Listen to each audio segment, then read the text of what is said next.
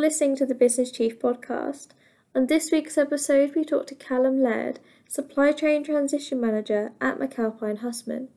We cover topics such as change management, AI and automation, as well as digital transformation. Right. Uh, we should probably actually get started. I should do the thing I'm being paid to do. Um, uh, cool. So, um, yeah, no. So today, uh, I thought we could have a little kind of uh, chat about yourself and uh, about kind of uh, McAlpine Hussmann and the services that that's providing and the sort of specific role which you've been brought in to fulfill. Um, Absolutely. Wonderful. So I was wondering if you could start off by telling uh, our readers um, or watchers, if this gets cut into a little video segment, a little bit about yourself, uh, your career so far, and kind of what, uh, yeah, helped kind of prepare you and bring you to your current role. Yeah, absolutely. Um, I started out, uh, I guess, in supply chain kind of by accident through a, a high school part-time job at a department store. I started out uh, getting into the back end of things, all of the inventory management in the in the basement, all the stock control, uh, and a lot of purchasing and procurement. Um, Mhm. Through the absence of my at the time manager, who um, found himself in hospital for a couple of months and nobody to take over. So, Right. um, at 18 years old, I went to the you know managing director and said, "Well, I'll stick my hand up. I know how the computer system works, and I've got you know a friendly relationship with all the sales reps, so I reckon I can do this." They gave me the reins, and off things went. So I kind of enjoyed that. I was I was with um, I was with that store for probably around five years. Mhm. Uh, and then found myself in FMCG with uh, New Zealand organisation and supermarket chain operator. Mhm. I spent probably about uh, 18 months with them, um, part of their management development program, and did a, a various assortment of rotations through running different departments within a supermarket um, and just looking at all of the different ways that things operated. And from there, went into a um, beverage distribution company, so wine, beer, spirits. Mhm. Um, a lot of fabulous product out of the UK, Greene King, um, Hen's Tooth, and Yeah, yeah. I'm, uh, I used to live in uh, well, Bisclick itself, and I used to be based in Norwich. So yeah, no, we've had we get a lot of Greene King out there. right, yeah. So yeah, they're still, in fact, that company's still the, the New Zealand agent for a lot of those Greene King and, and similar beers out of the United Kingdom, along with uh, a large number of spirits brands and, and a lot of wine from all over the globe. And I was uh, operating in a customer service and purchasing capacity with that business for five and a half years.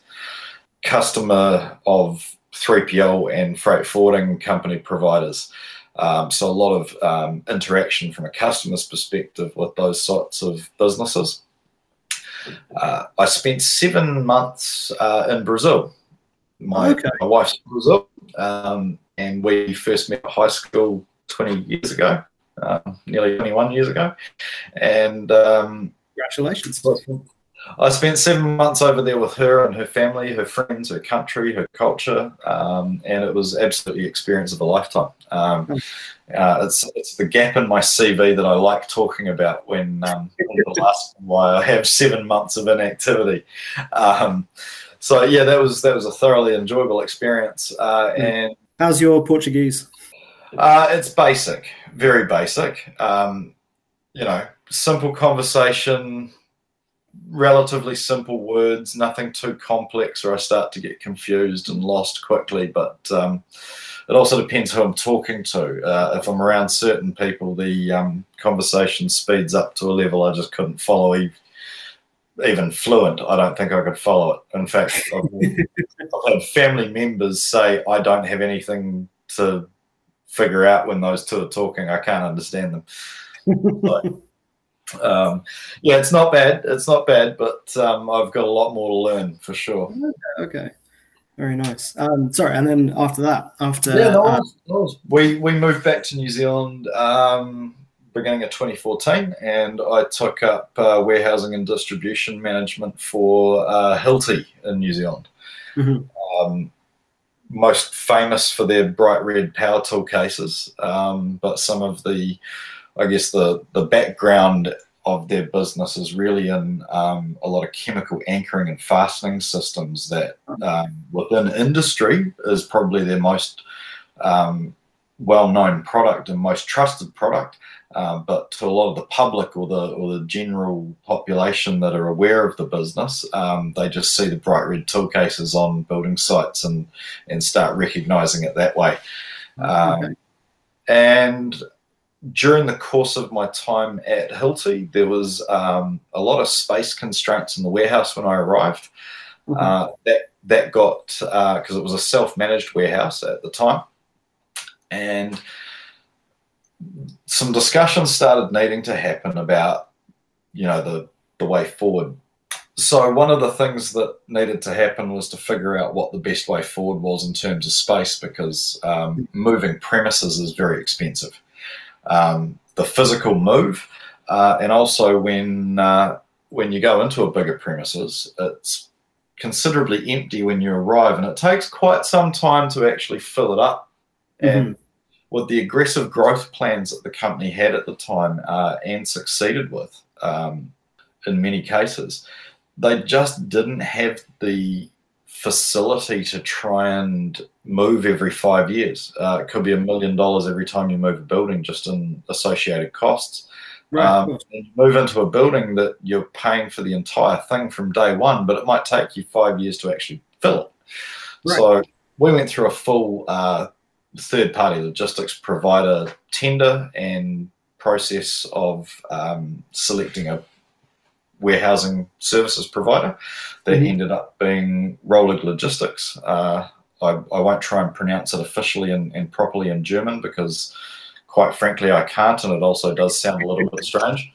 Um, uh, and um, they they won the contract um, or the tender for that business for that 3PL mm-hmm. business. And within about three months, um, they had made me an offer to go and work for them um, mm. their contract logistics um, manager in, in New Zealand. And so I accepted that challenge because I was very interested, got on very well with the um, company representatives that I was working with at the time.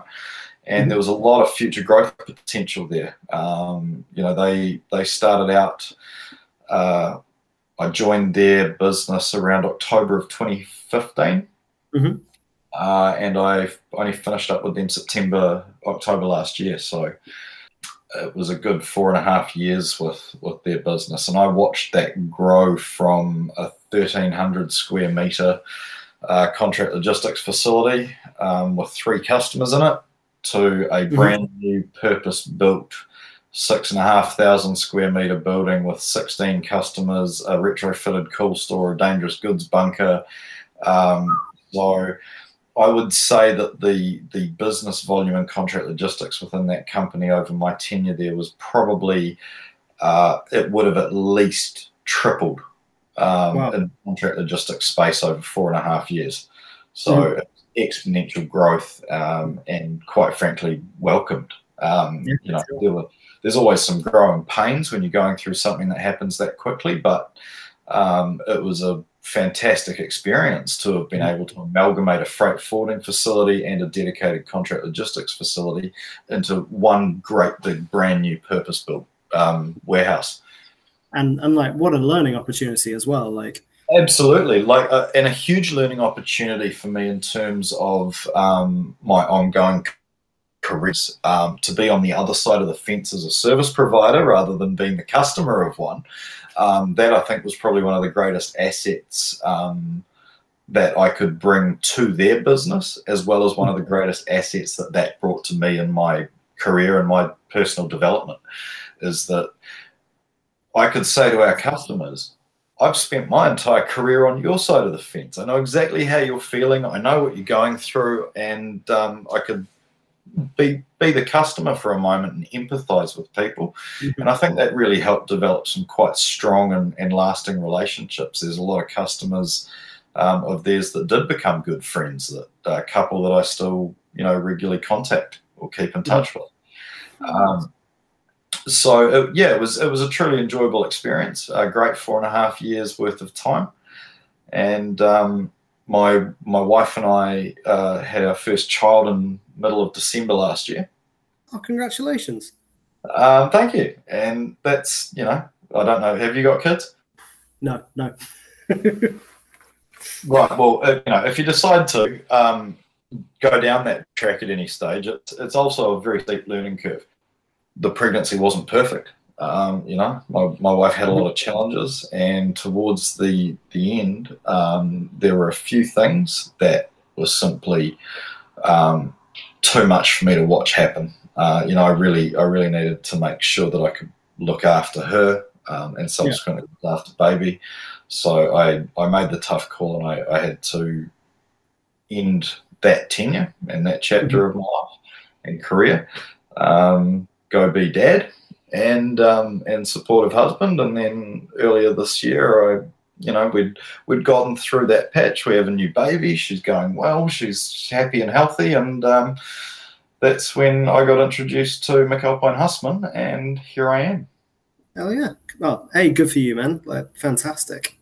Um, yeah. So let's start off with a little bit of an outline of the role which you've been brought into McAlpine Hussmann to fulfill, and then maybe kind of uh, reflecting on some of the kind of duties and uh, things inherent to that role. Maybe a quick reflection on some of the lessons you've learned kind of through your past career that we've already touched on and how that's kind of helping you fulfill that role. I know you talked about empathizing with the customer. I think that's fantastic. Like, yeah, kind of a yeah, it's a bit of a reverse flip now in a way, and I think um, you know the role I've been brought in to do is uh, it's supply chain transition.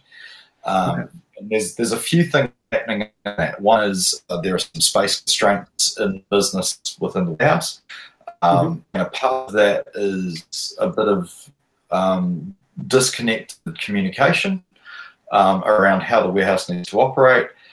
Up until recently, there probably hasn't been a, a dedicated and centralized uh, supply chain focus, and that was identified right. as a need in the business, I think, late last year. Um, which is why they were looking for somebody prior to me joining the business. And those space constraints are a physical attribute, they need to be dealt with, but there's also a massive software implementation coming up the back of this. Um, SAP, from an MRP, ERP, and WMS perspective, all with approximately the same go live date. So we're looking at a, a three part software implementation. So and, less less sleep than when your child was born. Like. Potentially, yeah. It's uh, it's always interesting. Um, I think having used probably three or four different versions of SAP in previous roles um, mm-hmm. gives me a bit of a broad spectrum view of how the software works. I understand the logic behind it, and that's um, certainly a part of the reason why I'm I'm in this role is because of some level of familiarity with that software. Yeah. Um, but also because there's a warehouse management component. Um, and with Röhlig, I went through a software rollout, um, mm-hmm. a new warehouse management system, which uh, is a an ongoing to this day, an ongoing global rollout. Um, and New Zealand happened to be the pilot country for that warehouse management system rollout. So mm-hmm. that implementation happened over the course of the last two years prior to me finishing up with Röhlig. And so from a yeah, previous use of SAP and also previous implementation of WMS software, uh, it's a really good background that I've got the ability to bring in um, to understand the logic of WMS, understand the logic of SAP, um, mm-hmm. and marry those two up so that we get the back end set up right for the implementation. Um, one one of the other um, parts of this transition is around procurement, and mm-hmm. at the moment it's quite decentralized procurement. Um, we've got individual departments that are doing all of their own procurement uh, because it's the way it's always been. Um, you know, McAlpine Hussmann in itself is actually quite an old company. You know, the, the business was started as a small local New Zealand company dealing commercial refrigeration. Uh, eventually bought out by Hussmann of Germany, um, as which was originally a supplier of product to McAlpine, um, as it was then known, just McAlpine. Um, it then became McAlpine Hussmann, uh, and a little bit further down the track, and more recently, um, all of this uh, purchased and acquired by Panasonic. So. Okay.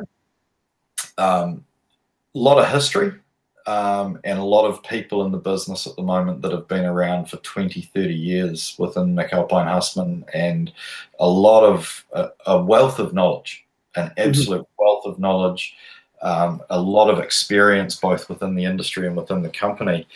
Uh, and because they know their product better than anybody, uh, for a long time they've been doing the procurement of it, and that makes sense to some degree. But it also means that perhaps um, the synergies aren't really there to streamline that activity and make that the most efficient operation that it can be. Right. And, so, and how do you even how like I can imagine the more the company scales, the more that that starts to create problems in the silos. Like, yes, exactly. So um, essentially, one of the one of the major work streams that I'm, I guess, charged with um, within the business and within this transition is to look at ways that we can bring all of that procurement into a centralized location and, mm-hmm. and concept. Um, part of that is a communication right throughout the supply chain that includes local warehouse, international vendor, and local procurement, uh, including shipping management to make sure that we have everything coming in not just at the right time, um, but with the right resources in place, with the right space available, and planning our outbound dates to match. Fantastic. So let's talk a little bit. Um, I guess I, we've kind of touched on this a little bit uh, already, but the kind of the fact that um, McAlpine Hussmann has gone from being McAlpine Hussmann owned by Panasonic has gone yeah. from being McAlpine to up these various kind of stages of growth and acquisition. Um, and you mentioned already that it's kind of it's original at its heart quite a conventional business that relies on a lot of kind of conventional wisdom and experience. Um, what are some of the i guess kind of the pain points that the company has been experiencing and some of the benefits that it can reap from having this supply chain transformation uh, sort of imposed upon it? Absolutely. Um, at the moment, some of the major pain points are space constraints within um, the main warehouse in Auckland, um, mm. along with a couple of other smaller facilities around the country, um, but predominantly Auckland in terms of space constraints. Um, part of that is simply hinged back to that decentralized procurement function where we've got um, different things happening within different divisions at the same time Right. But not everybody knows about it at the same time. And so we've got things that are arriving that are a surprise sometimes, and, and other things that were planned can conflict with that. And so one of the one of the key things is uh, looking at scrap and obsolescence first and mm. foremost. Okay. What is there that we have that we don't need to keep? Um, what is there that we do need to keep? And are we utilizing our space that we have in the best way possible? Um, sure. So far, uh, the reviews that I've gone through would suggest maybe we are not using or utilizing our space that we have in the best possible way. Um, and so at the time that we record this, um, there are discussions in place internally um, to look at ways of improving that utilization of the current facility and making sure that we're maximizing every bit of space that we have. Um, but along with that, to start engaging and involving all of the different divisions to start understanding that we need to prepare contingency plans. Sometimes, mm-hmm. uh, and because a lot of the work is project based, we're bringing in large volumes of, of product and inventory that's prepaid for a specific project. And when it arrives, we generally get told when it's going to leave again because of the project start date. And right. a couple of times in life, you get a project that goes under, or you get a project that's significantly delayed for some reason six, nine, 12 months, or in one case, up to three years. Um, but unless there's a, a, background or back of mind contingency plan that's ready made um, to know what we should be doing as a business in those circumstances, um, we will continue to run into things like space constraints. And so I guess it's a matter of the communication between supply chain and the business to understand what's the backup plan uh, and when do we need to actually implement and action that to avoid having space constraints in the future. And coupled with that, looking at the space we have, how can we maximize the utilization of that through a combination of smart layout, the right partnerships with the right companies and mm-hmm. suppliers, uh, and also the right technology to support the efficient uh, usage of that space. And that's where things like SAP warehouse management comes into play. Right, of course. Fantastic. Well, I think I think that gives us three very kind of good central like topics to kind of work through, and I guess we could kind of go through those uh, sort of. Uh, I guess kind of one by one as well. Um, oh, actually, quickly before we dive into that, um, yep. I have a question here. The about the kind of uh, are there any i know you kind of worked in kind of a bit in refrigeration and cold storage kind of throughout your entire career but are there any elements of that particular industry that makes that supply chain very unique as opposed to for example if you're slinging beer and wine uh, across large amounts yeah. of areas but if you're if you're slinging fridges essentially like what are some of the constraints because i know there's volatile chemicals involved they're big heavy things like what what are some of the i guess yeah. unique challenges to that industry yeah, look, there's, there's a lot of unique challenges to the industry. Uh, it's quite a low stock in terms mm-hmm. of um, actual physical product. The size mm-hmm. range is hugely variable. Um, yes, there are uh, issues potentially around things like refrigerant gas um, and products like that. Um, but probably the biggest issue is the breadth of the range of product. Uh, in some cases, we're talking spare parts that are, you know, 20 cubic centimeters. And then in other cases, we might be talking about a display case for a supermarket that's 4.1 meters wide, 2.2 meters tall, and you know eight or 900 millimeters deep and weighs a ton.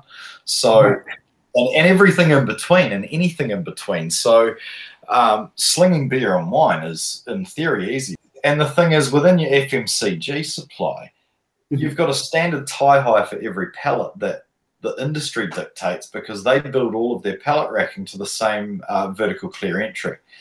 And right. so when you're talking about FMCG, and every country is a little bit different about that tie high where they set their pallets to, mm-hmm. uh, you can simply say there's X number of bottles of 750 ml wine, and it's usually 672 bottles to a pallet, a full pallet.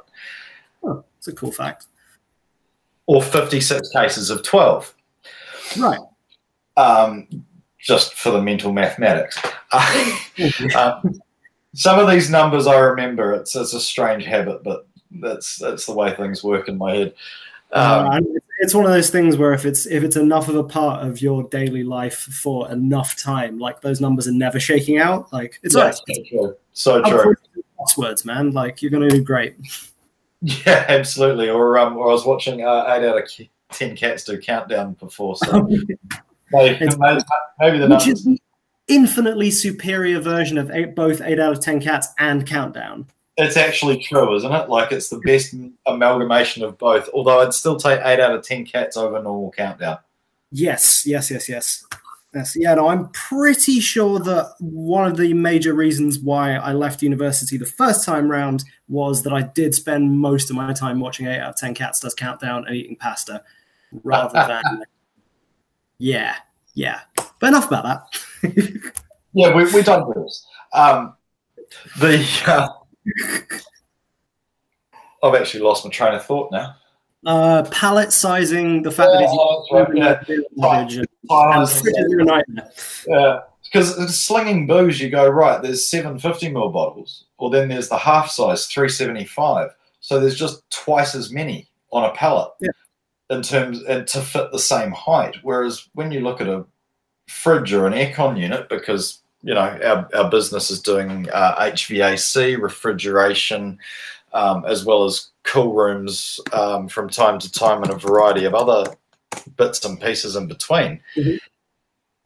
So it's slinging booze is very very easy when it comes to product dimensions because you can sell one case of wine, you can sell a whole pallet of wine, but mm-hmm. the pallet's always at the same dimensions, generally speaking, within a few millimeters of another one. Whereas when you're looking at things, you could have a a six foot refrigeration case, a four foot, an eight foot, a 12 foot. Um, and that's just how wide they are. Then the the depth varies, the height varies. Um, there's ice machines, serve over cases, uh, freezer troughs that can be 4.1 wide and 2.5 deep, but only 900 tall. Wild. So yeah, the, the product range is is monstrous. Uh, this and because the low stock holding exists, um, particularly on the larger product, all of the refrigeration cases mm-hmm. are project or contract based. So new supermarkets getting constructed, we're supplying the display cases and and the servo and the, and the, the trough freezers that sit on the floor in the middle of the store. Um, but we don't just sit around with thousands of freezers sitting in, in a building waiting for that to happen because a lot of it's also customized. Right.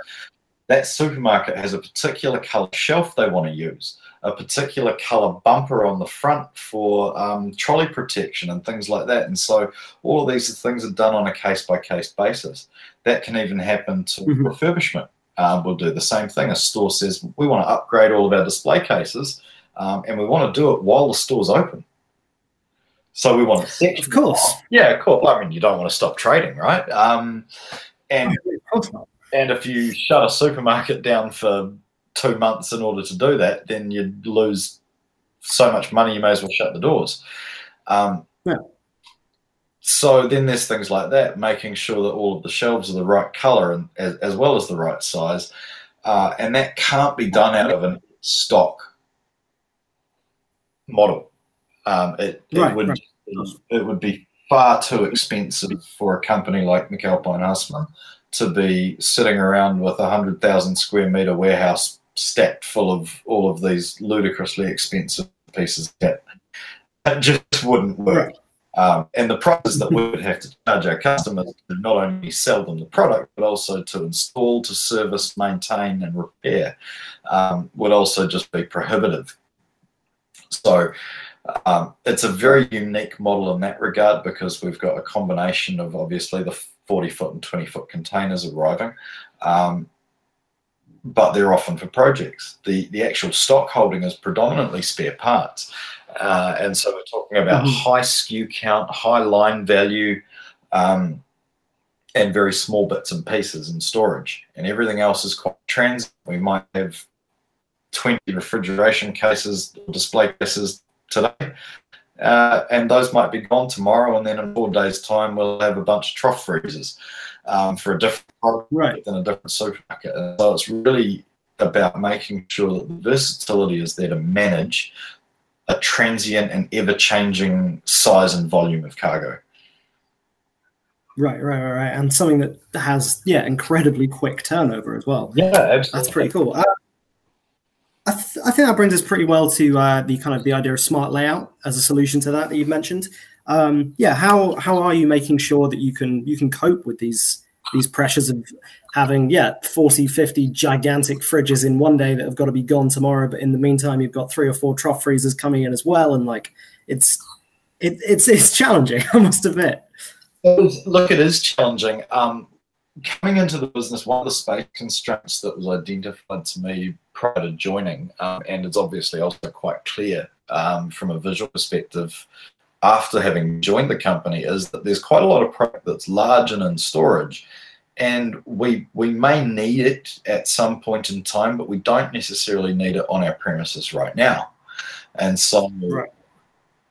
it's either about installing contingency plans around, and, and I've worked with a couple of our local divisional heads um, with delayed projects and we were able to remove some of that product from our warehouse because we knew how long it was going to be delayed for and we could go to the um, the project and say okay this is going to be six months away. We don't need it here right now but we've got say 10 containers on the water that are going to be here in four weeks time and that project's kicking off two weeks later so we've got to be able to turn that around.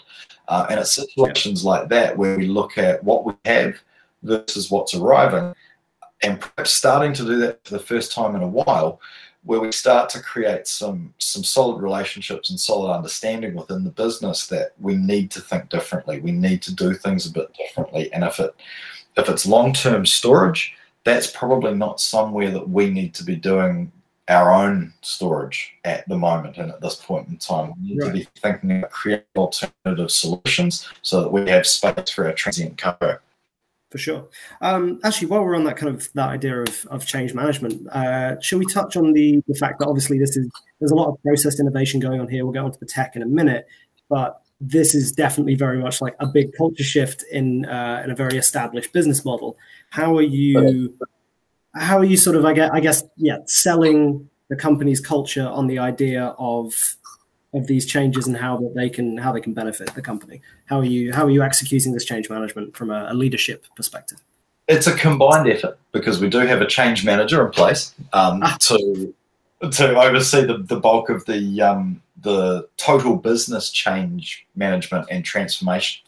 Uh, mm-hmm. Uh, but from a supply chain specific perspective, I'm involving and engaging with everybody that I need to because I know that there's nothing worse than having some random newbie come in and go, "This is how we're doing things now." Um, everyone's back up and they've been doing things the same way for 20 or 30 years. That's not right. a problem. Um, and quite frankly, I've been around for five minutes. These guys have been around for 20 or 30 years. If there's anyone I need to learn from and leverage knowledge and, and experience, it's these highly experienced and, and very knowledgeable people. They know the product inside and out, they know the customers and the movements inside and out.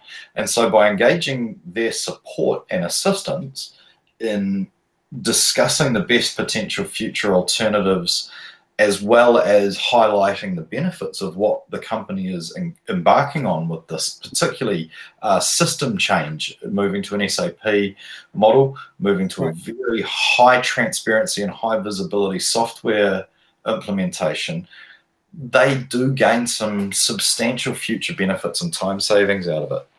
Mm-hmm. Uh, any any level of automation and increase in visibility and transparency through a business by way of software automation uh, is a great thing for efficiency. And I think some of the some of the people that we're working with, um, they simply haven't been exposed to it before, and mm-hmm. and that's okay. You know, it's it's just a matter of making sure that they understand. No one's trying to replace anyone with robots. It's it's not right. the year well, it's not the year 2020 that we were led to believe by the Jetsons that it was going to be. Because mm-hmm. um, I still want my flying car and I wish I had it, but. Uh, or, or, or, a robot maid that would also be useful. Either, either one. I mean, okay. There's there's been a couple actually. I was I was writing a piece a couple of weeks ago where I definitely went off on one about I want my robot maid from the Jetsons, oh. and there are a couple of AI powered like personal assistants, which is, as far as I can tell, someone's nailed an Alexa to a Roomba, but it's a start, oh, man. Start.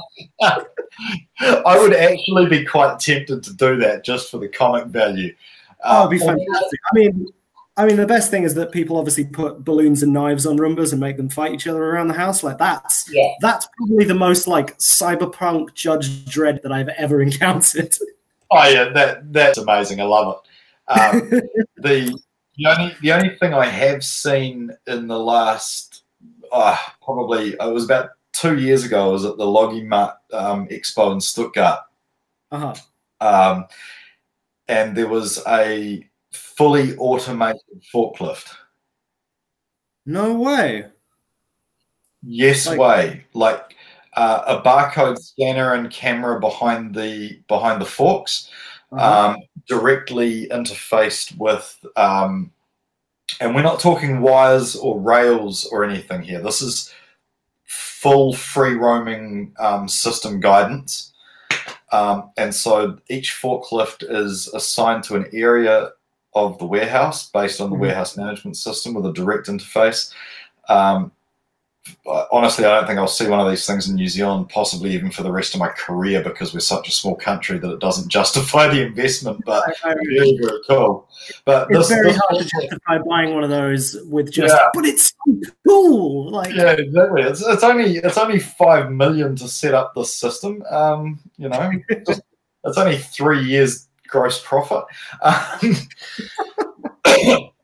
so but it's amazing because once once these pallets have been labeled also through an automated labeling machine so they're always in the same position every time Um, this forklift can simply drive over all by itself, scan a pallet, um, and then the system tells it what location to go and put it away into, and it just does it for you. No driver. Amazing. And there is a manual override, so you can use that same forklift either through full automation or through manual operation, which is also great because uh, in a lot of cases, the automated machinery is not then also usable in a manual capacity. It's limited. Right, right, and that makes the whole thing inflexible for sure. Um, Yeah, exactly. So- I love those developments because I mean, I am I'm I'm absolutely uh, ambivalent about it because like on the one hand, that's the coolest stuff I've ever seen. Like self-driving forklift, fantastic. Free roaming, it's not constrained by anything. And on the other hand, I'm like, it's free roaming, it's not constrained by anything. It, we got to shut this down like right now, obviously. Like it's going to run me over. I've seen movies like Yeah, yeah, the the rise of the robots. Uh, interestingly enough, also set up with automated slowdown and stop functions if a if a person approaches it or if it approaches a person. that's. I mean, I, I would hope, you know. I mean, if it finds a way of overriding them all by itself and just starts running down um, all of the management team in a warehouse when they do a walkthrough, then we're in trouble. But but yeah, it's it's amazing technology, and the thing is, stuff like this is happening every single day. People are inventing these fantastic new pieces of amazing technology, artificial intelligence. Um, and I, I find the term artificial intelligence quite hard because people always think about it in terms of um, you know Iron Man and all of his like moving stuff around the screen and and um, the the virtual butler that can literally do anything and has a mind of its own. And that's really not the only way that artificial intelligence operates, at least in my opinion. Um, Right. AI is anything that can automate a process or, or think ahead of us to some degree after a very clever person's created it, because technology is only as smart as the information you give it, um, at least for the moment. So when we talk about our business even and one of the things it's it's not a panasonic or a McAlpine Hussmann product directly but uh, shelf labels and geolocating um, security cameras throughout a supermarket that can automate the shelf stock out levels. Fantastic. Um, and that's something that we're quite hot on at the moment is you know a combination of magnetic and digital um, shelf labels that can simply be picked up and moved around um, Mhm. combining that with those geolocating um, security cameras and it can automate things to a point where it can literally just send a replenishment order to one of the store staff scanners in that exact department to say these products in these quantities need to be put on these shelves and take them through the most optimized route to actually put those away back and stock up the shelf. Brilliant. Um, and I mean, that takes things a step further. Like you've seen the milk um, things where they just have a single shelf that points towards the customer, they backfill everything. Um, yeah, yeah, and that's great. Um, you can't have a, a backfill shelf for absolutely everything because it actually wastes a lot of space. Because you need to have a human tunnel behind the shelf in order to backfill it. Um, And so then people start talking about better space utilization, and that's where innovations like this come in. And, and to me, that is artificial intelligence. We're using something that doesn't require human input to send a human a message to tell them what needs to be done. It's almost idiot proof. Not quite, but almost. It's, I mean, you know, like give. I, I will always trust someone to be able to manage to, uh, you know, to cock that up. But uh, but that is very, very, very cool. Absolutely agree. That's, that's wonderful. Is that um that's Fusion, right? That's the uh, the thing you sent me a couple of videos about. Correct. Yeah, it is. Um, so as I say, it's not a it's not a Panasonic owned um, product. Um, we we are there is a global agency for it, not necessarily exclusive, but um, it's one of the things that we're certainly working with a lot of our customers on throughout the um, Hussmann and Hussmann Global and McAlpine Hussmann New Zealand business is to really start to help to upskill our customers because at the end of the day, a supermarket is the final mile of the supply chain for us. Mhm. We're, we're providing the supermarket with the raw materials and, and the display cases in order to store their product. and they're putting their product on that shelf and then selling it to the customer. And so yeah. the supply chain doesn't just stop when we give them a display case, we're giving them the ability to further enhance their own supply chain in the process by then mm-hmm. making their route to customer that much more efficient. That's, that's brilliant. Um, yeah, while we're on technology, I guess let's shall we talk a little bit more about the um, I guess the uh, the tech, some of the examples of the way that analytics, AI, obviously SAP, uh, being kind of a, a really good kind of cloud platform to support the uh, the operations you're doing in your supply chain. Yeah, let's talk about the kind of the new tech. Uh, I guess the new kind of yeah wave and generation of new technology that you're introducing or helping introduce to McAlpine Hussmann supply chain. Absolutely. So um, SAP in, in all of its formats, the ERP, the MRP, the inventory management, and the warehouse management software, mm-hmm they're obviously all interlinked um, and also directly connected and interfaced with Salesforce, um, which is essentially for us operating in a number of capacities, predominantly CRM um, right. style capacity for our technicians who are out on the road. Um, they have a, a, breakdown fix that they need to get a part for. They look up the part or place an order direct from their phone. They can collect it from a local wholesaler. They can collect it from our central warehouse in Auckland um, if we have that part available in the warehouse. Um, they can add every single thing time, um, consumables, travel, everything that they need to do um, for every different type of thing they can do from a phone, a tablet, a laptop. Um, there's there's no real restriction on device type. Mm-hmm. Um, and because that links directly with everything and interfaces with uh, the main SAP system, uh, everything there is interconnected within multiple different softwares to update all the same information simultaneously. So if they place an order against a part within our warehouse that's in inventory and in the warehouse management system, all of that stuff is updated on the way through at in real time.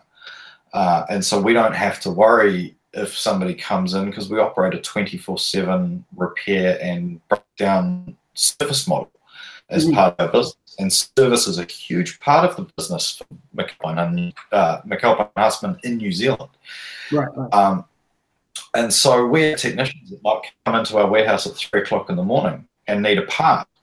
Um, at the moment, they have to write it down on paper, what they've taken, how many, and then somebody else needs to pick up that book in the morning and say, right, I need to go and put this, punch this into the system to actually get it out of stock. Yeah. And that's just because the legacy system is not at the same level as what we're moving to. And the transition to SAP is light years ahead of where the company's systems have been. Um, it allows for real time transfer of all information it allows for technicians to go, hey, my buddy's got part that I need in his van. I meet up with him, I scan the product and I scan his van, then I scan my van and it's transferred the stock to me. And I can now go and use it on a job and sell it to a customer without right. having to fill out a million forms and uh, all of this other stuff.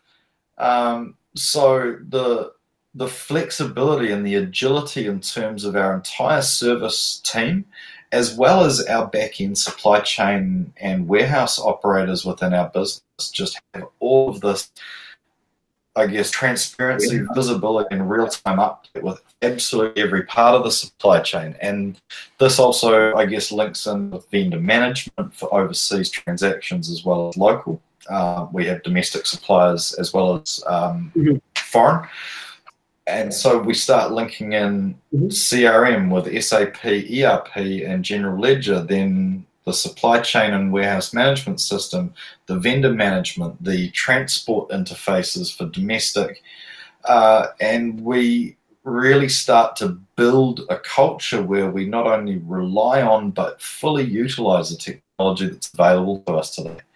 Uh, we start to make sure that we are connected to all our suppliers as well as our customers. Um, I don't know if you saw in some of the information I sent that we are a member of GS1 New Zealand. Um, and GS1 is you know, one of the global standards along with SSCC um, barcoding and, and several other industry standards. And so through that and our local supermarket um, customers that we deal with in New Zealand are also um, very heavily in the GS1 space. So by and large, we want to make sure that every part of our business is connected, interlinked, and using the absolute latest of the technology that's available to us. Uh, it won't all happen at once. I think um, ERP, MRP, inventory management, and WMS plus CRM is enough of an implementation to do in one year. Uh, but uh, at the same time, um, we do know as a business uh, that there's quite a large number of other things that are available to us in the tech space. And um, mm-hmm. one of the things that we're employing as part of that SAP implementation is BI reporting. Um, of course, yeah. It's a relative standard to go along with SAP, um, standard reporting as well as user customization. Um, but there's future things that we know we can look into. Um, we can make sure that there's direct interfaces between our customers and our suppliers, essentially meaning that you know, signing bits of paper and writing things down will become a thing of the past. And from from someone who has done ordering and delivery and stuff for very small businesses before, I can collect. I'm sure we can all collectively say thank God. Yeah, like just you know, look at your scanner in your hand, see it pop up, and say, "Go here and get two of these," um, yep. and then it just sends you to the next place, and and off you go. Uh, it also means that we are minimizing, if not eliminating, training time. If we bring a temporary staff member into our business for a, a seasonal uh, workload increase, we don't need to put mm-hmm. them through a week's worth of training before they can pick up a piece of paper and, and go retrieve products for an outbound order. We just say, right. here's your scanner. Um, it'll tell you what to do to a point. Perfect. It's not quite that simple, but but close enough that um, yeah. it foolproofs the training process by having things linked and, and automated to such a high degree. Fantastic. Uh, all right, cool. Couple of, I guess, kind of like follow-on things from there as well. Um, first things first, let's let's talk a little bit. You mentioned it before about your kind of your partner and vendor ecosystem. I was wondering if you could uh, touch a little bit on the ways in which your partnership ecosystem is helping you uh, to kind of like execute on this transformation. Um, I believe in my notes that yeah, no, you're working with uh, with RefSpecs.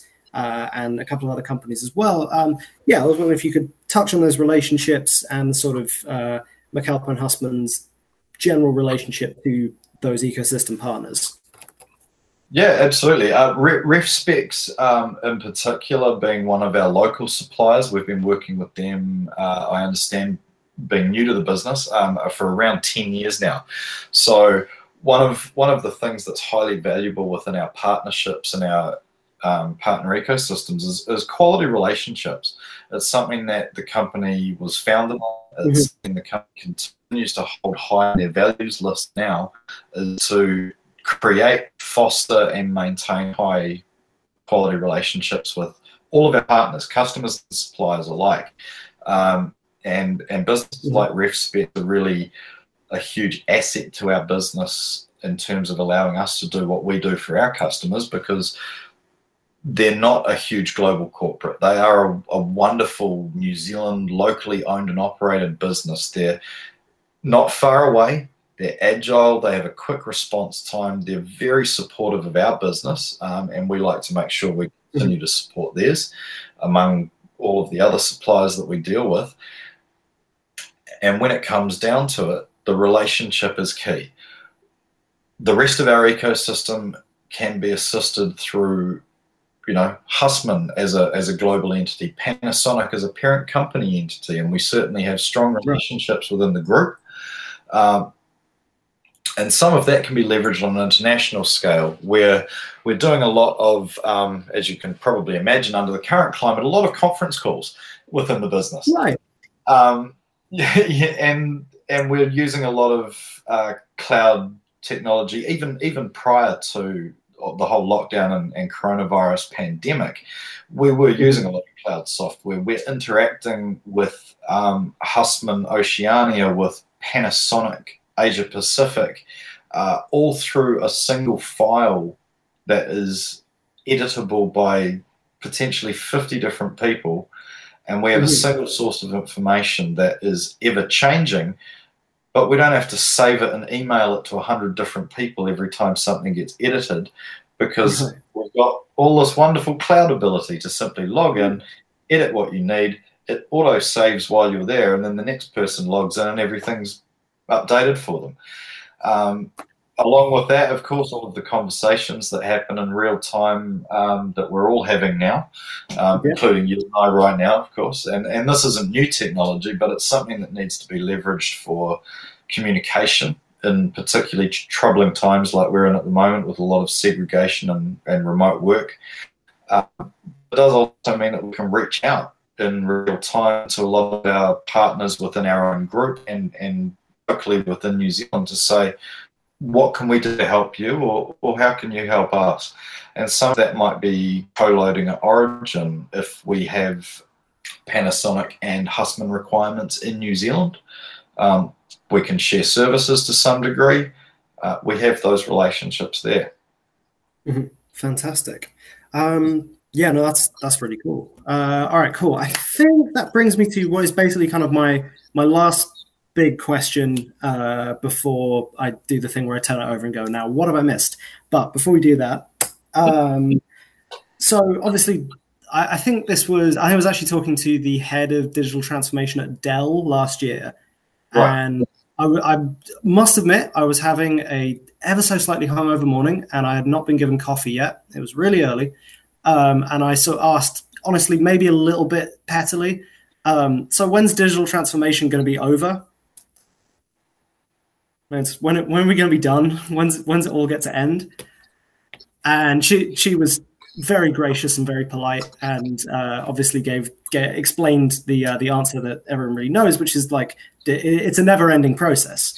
Um, yeah. So what I, what I wanted to ask you is that given that digital transformation is a process, and you your uh, I guess tenure at McAlpine Hussmann Hussmann um, is is uh, I suppose by nature going to be finite. Um, what are the uh, qualities and capabilities you're looking to put into its supply chain that mean that it can continue to grow and evolve and be digitally capable and agile going forward, even when you're not there to, to oversee it? I, I would like to be able to in, instill a culture by way of proof. Uh, and I mm-hmm. say proof because, you know, I need to be able to show the business from a supply chain perspective specifically that a lot of what we're doing and once the transformation has happened we've implemented our fabulous new software. And to be able to see all of the benefits start to come to fruition to then instill a culture in people that says we want more of this. Continuous improvement is valid it has right. a place in our business and we want more. We can see the benefits of what we've done. What else can we do? Are there other softwares? Are there other interfaces that we can have with people or um, or customers or suppliers that will further enhance what we do and how we do it? And I think every journey starts with a single step. Cliches are exist for a reason. Um, and it's, it's very true.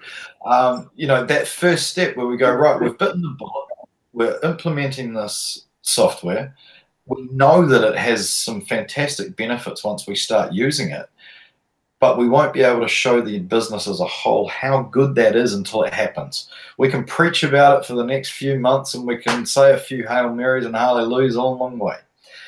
But mm. until they see it in action, and see the benefits that they can reap and, and the rewards that they can get out of this, um, mm-hmm. that's when true transformation and transition starts to take place.